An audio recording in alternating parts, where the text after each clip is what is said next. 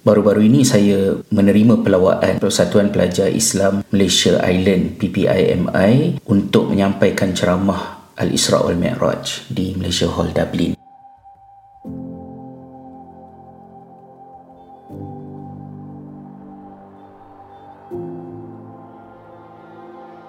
Ramai yang hadir pada hari berkenaan itu adalah terdiri daripada warga pelajar yang belajar di bidang perubatan, accounting dan mungkin beberapa bidang lain. Dalam program berkenaan, saya mengajak mereka yang hadir untuk meninjau tentang cabaran yang wujud di balik tabir kepada apa yang kita tahu selama ini tentang Al-Isra' wal Mi'raj. Bahawa ilmuwan ataupun sejarawan berdepan dengan cabaran yang besar untuk menyusun riwayat-riwayat tentang Al-Isra' wal Mi'raj ini jika riwayat itu hendaklah merupakan riwayat yang sahih. Kerana riwayat Al-Isra' wal Mi'raj ni sangat banyak. Lebih banyak daripada semua riwayat yang kita boleh identify sebagai riwayat yang menceritakan sirah baginda ketika baginda di Mekah sebelum hijrah. Al-Isra' Mi'raj itu lagi banyak daripada semua peristiwa lain kehidupan baginda di era berkenaan. Tapi banyak bukan bermakna kita kaya dengan sumber kerana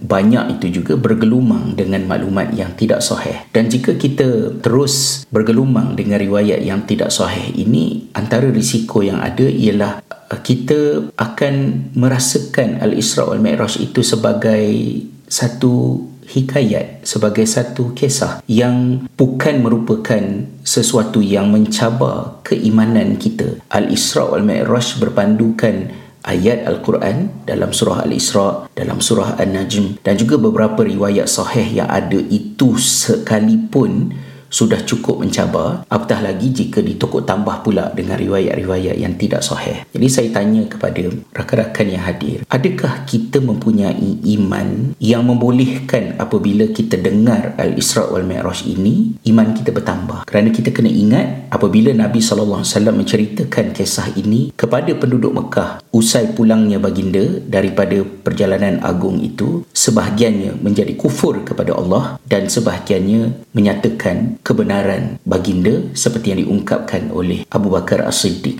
radhiyallahu anhu yang digelar dengan As-Siddiq yang amat membenarkan kerana kuatnya keyakinan dan kepercayaan beliau kepada baginda Nabi Muhammad sallallahu alaihi wasallam. So kalaulah kita berada di zaman Mekah tersebut mendengar cerita ini, adakah kita akan menjadi orang yang beriman atau kita akan kufur dan tinggalkan Islam. Nauzubillah. Ini adalah poin yang saya timbulkan kerana saya ingin mengajak semua yang hadir termasuklah diri saya sendiri untuk kita ini kritis terhadap apa yang kita percaya, apa yang kita pegang dalam kehidupan kita. Ini adalah cabaran yang spesifik boleh dialami di zaman ini terutamanya apabila kita belajar agama dan juga benda-benda lain pun sama juga di dalam bentuk yang patchy-patchy fragmented knowledge kita belajar something daripada sumber-sumber yang berpecah-pecah di media sosial, di dalam artikel. Kalau kita tulis panjang sikit, nanti orang kata malas nak baca, suruh lukis. Dan akibatnya, banyak benda yang kita tahu itu adalah fragmented. Ini diburukkan lagi dengan peranan algoritma yang memberikan kepada kita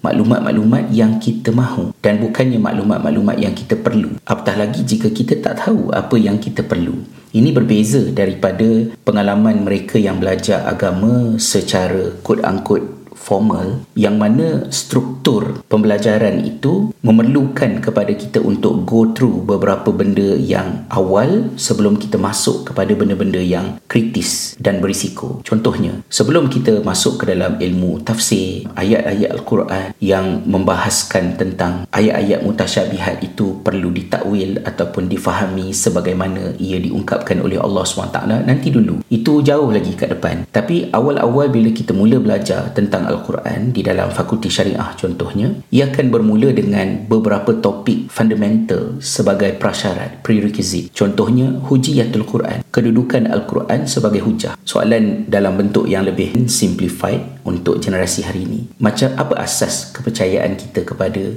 Al-Quran. Al-Quran kalam Allah itu apa asasnya? Mana kamu tahu? Siapa yang cakap benda tu? Ini adalah benda yang perlu diselesaikan terlebih dahulu sebelum kita masuk ke dalam persoalan-persoalan yang boleh mencabar. Misalnya kita akan jumpa historian revisionist, uh, mereka yang duduk dalam kategori yang disebut sebagai revisionist seperti Michael Cook dan lain-lain yang mana mereka boleh menimbulkan dalam bahasa yang penuh kesarjanaan persoalan adakah Al-Quran yang ada pada hari ini adalah Al-Quran sebagaimana ianya dibaca oleh Muhammad dan juga para sahabat di zaman berkenaan. Apakah Al-Quran hari ini secara sejarahnya boleh dibuktikan berasaskan kepada teks dan dokumen yang verified. Dan jika kita malas membaca, ini bukan bidang kita, kita tak peduli, kita mungkin akan berselisih dengan pertanyaan-pertanyaan tersebut. Dan ini akan menjadi cabaran yang besar. Dalam pada kita ni suka menggambarkan kita seorang yang ilmiah, seorang yang kritis. Kita terjumpa dengan perbahasan-perbahasan daripada dunia barat yang begitu mencabar foundation agama kita, kita berisiko terdedah untuk berasa ragu-ragu dengan agama kita sendiri dan kita tak boleh nak men- menjawabnya. Saya dah cakap lah pada anak-anak saya sendiri uh, kebimbangan saya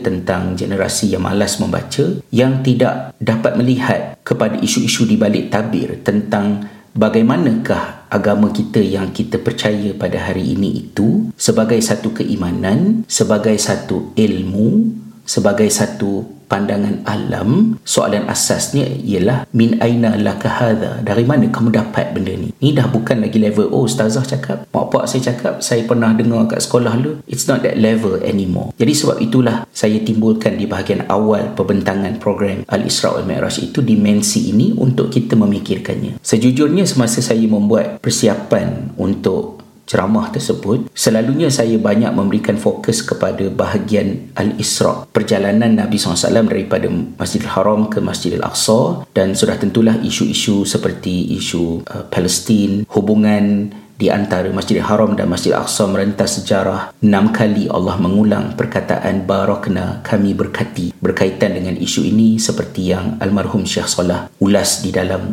buku beliau yang khusus tentang uh, hakikat Palestin daripada perspektif Al-Quran. Tetapi pada tahun ini walaupun ia tidak mempengaruhi apa yang saya bentangkan saya masih lagi bentangkan lebih kurang perkara yang sama. Tapi untuk diri saya saya banyak memberikan masa untuk membaca bahagian Al-Mi'raj. Kerana di dalam Al-Mi'raj itu ada satu perasaan yang agak berlainan. Bila mana riwayat-riwayat di dalam Sahih Al-Bukhari di dalam Sahih Muslim yang menceritakan dialog di antara Nabi Muhammad SAW dengan uh, para rasul yang baginda temui di tingkatan-tingkatan langit yang berbeza-beza mesej yang disampaikan bagaimana baginda ungkapkan Nabi Yusuf AS itu sifatnya bagaimana? Nabi Musa AS itu sifatnya bagaimana? Dan akhirnya sampai kepada mungkin bahagian yang begitu luar biasa untuk saya pada kali ini mungkin kerana selepas kita setahun dua yang lalu uh, dapat melihat image uh, black hole yang ada ni tadi kan bila sampai kepada perbahasan tentang sidratul muntaha pokok sidrah di